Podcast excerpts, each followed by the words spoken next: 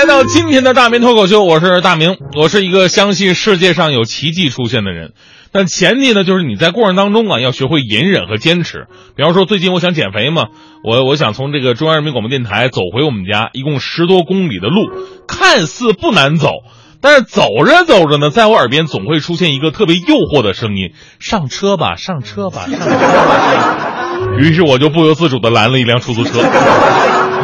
所以呢，奇迹其实总会留给那些坚持到底的人。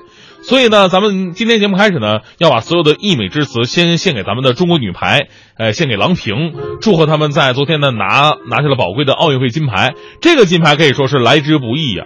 女排姑娘首先小组赛发挥的并不好，第四的身份勉强出现。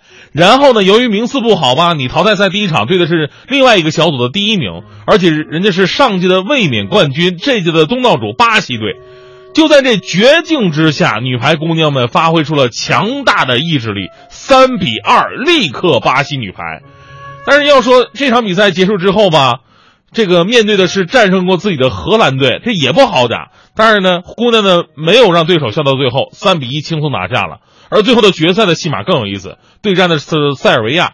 塞尔维亚当时小组赛当中是三比零比分，让中国姑娘们无话可说，对吧？三比零的比分，从某种角度来说，这是实力上的差距了。短期之内你不可能扳回来，但奇迹就是这么上演了。在决赛当中，中国女排呢是三比一，同样非常轻巧的战胜了塞尔维亚。最终夺冠了，那再次证明了，只要坚持住，就会上演奇迹。那有人可能会纳闷说，同样是夺得金牌，中国女排夺冠也就这么一块金牌，也不是按按人头算的，是吧？为啥关注度要比其他的项目高出那么多呢？其实这很好理解，一个呢是咱们女排啊，从当年郎平打球那支队伍连冠开始，就积攒了大量的人气，咱们父辈都是那时候看球看过来的，开始喜欢上体育了。当然了，我。这个另外一个就是咱们姑娘啊，确实长得漂亮，是吧？首先都是素颜登场，这是最考验的就是长相了。没有见过哪个姑娘是化烟熏妆上来，是吧？还有好身材在那摆着，脖子下面你看看人家全都是腿。魏秋月呀，惠若琪那都超模的身材底子，那看着太过瘾了。然后我奉劝各位，你看看就行。你要真追求女排姑娘的话呀，得想好。啊，万一你把哪哪天把人家惹着了，人家一个劈扣下来，估计你最轻的伤就是高位截瘫。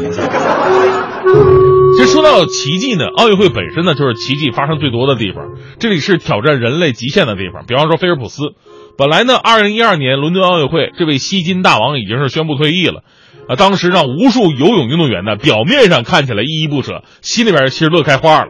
那这哥们儿可能觉得退役的生活特别无聊，那再来一次吧。于是这届奥运会复出的菲尔普斯毫不客气的又拿下了五枚金牌和一枚银牌，而属于他的另外一个奇迹呢，就是他一共拿下了二十三枚奥运会的金牌，三枚银牌和两枚铜牌，金牌数和奖牌数前无古人。由于数目太多，以至于大家对能不能出现后有来者也表示了无比的怀疑。所以呢，人们称他为奥运史上的最大传奇。我们可以从另外一种数字呢来感受一下菲尔普斯的伟大。从2004年雅典奥运会开始，一共进行了64场场的游泳比赛，菲尔普斯参加了其中的30场，并夺得了28块奖牌。如果菲尔普斯他本人是一个国家的话，那么他的奥运金牌数能排在奥运史上的第三十二位，也就是说，他一个人干掉了世界上五分之四的国家。现在他又一次又又又一次说他这次是真的退役了，这谁知道呢？是吧？东京奥运会说不定他又窜出来了。还有博尔特，博尔特在一百米、两百米和四乘一百米的项目上，奥运会三连冠也算是奇迹。因为短跑我们都知道对这个身体的素质啊、爆发力啊要求特别的高。所以说年龄啊，对这两者有着非常大的影响和困扰。所以这么多年的跨度，博尔特依然是可以天下无敌，甚至是没有人能能够接近他，这本身就是一个奇迹。因为我我个人的短跑比较慢，我百米大概是一分半的时间，所以呢，我一直在想，说博尔特到底吃什么玩意儿跑这么快呢？我记得北京奥运会结束之后啊，他爸爸说儿子之所以跑这么快，就是因为吃了牙买加的地瓜。牙买加是个种地瓜的大户啊，所以我怀疑这种说法也是政府行为，这是为了促进地瓜的出口。说到跑呢，这届奥运会四百米也上演了第九道奇迹，身处最外道的二十四岁南非名将范尼凯克是以四十三秒零三强势夺冠，打破了美国传奇迈克尔·约翰逊保持了十七年之久的世界纪录。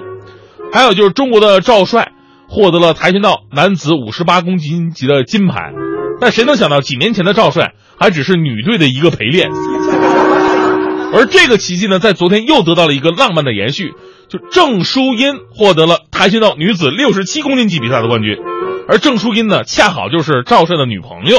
啊，俩人是一对儿。当当大家伙都在感叹说这真是货真价实的金牌情侣的时候，我却在考虑另外一个问题，就是你说他们俩万一过日子一言不合打起来了，那那场面是得找裁判呢？是吧？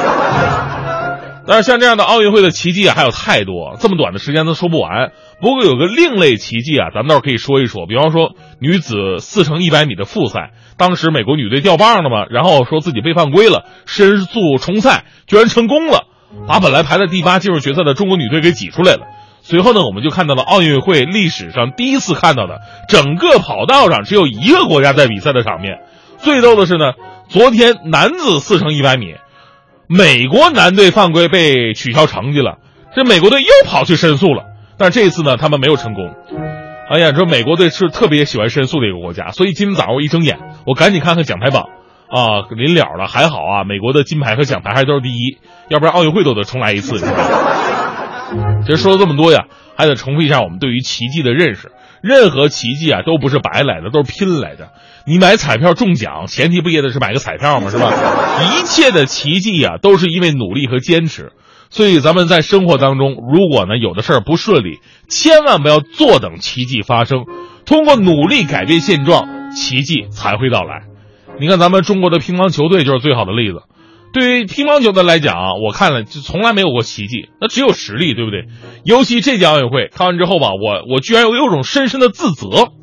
为什么自责呢？你想以前呢，咱们总是说，哎呀，中国男足不行啊！你看女排吧，女排还算是真不错，能争金夺银；女足吧，起码能小组出线；女篮吧，她出不了线，但能赢一场；男篮吧，他赢不了，他起码能来，是吧？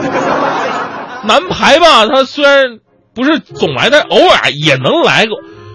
但男足呢，那压根就没来过。所以有个说法，总说十三亿中国人找不出十一个会踢球的，是不是可以是个笑话呢？当时我觉得这句话特别有道理，但是现在想想看，我们说的太过分了啊！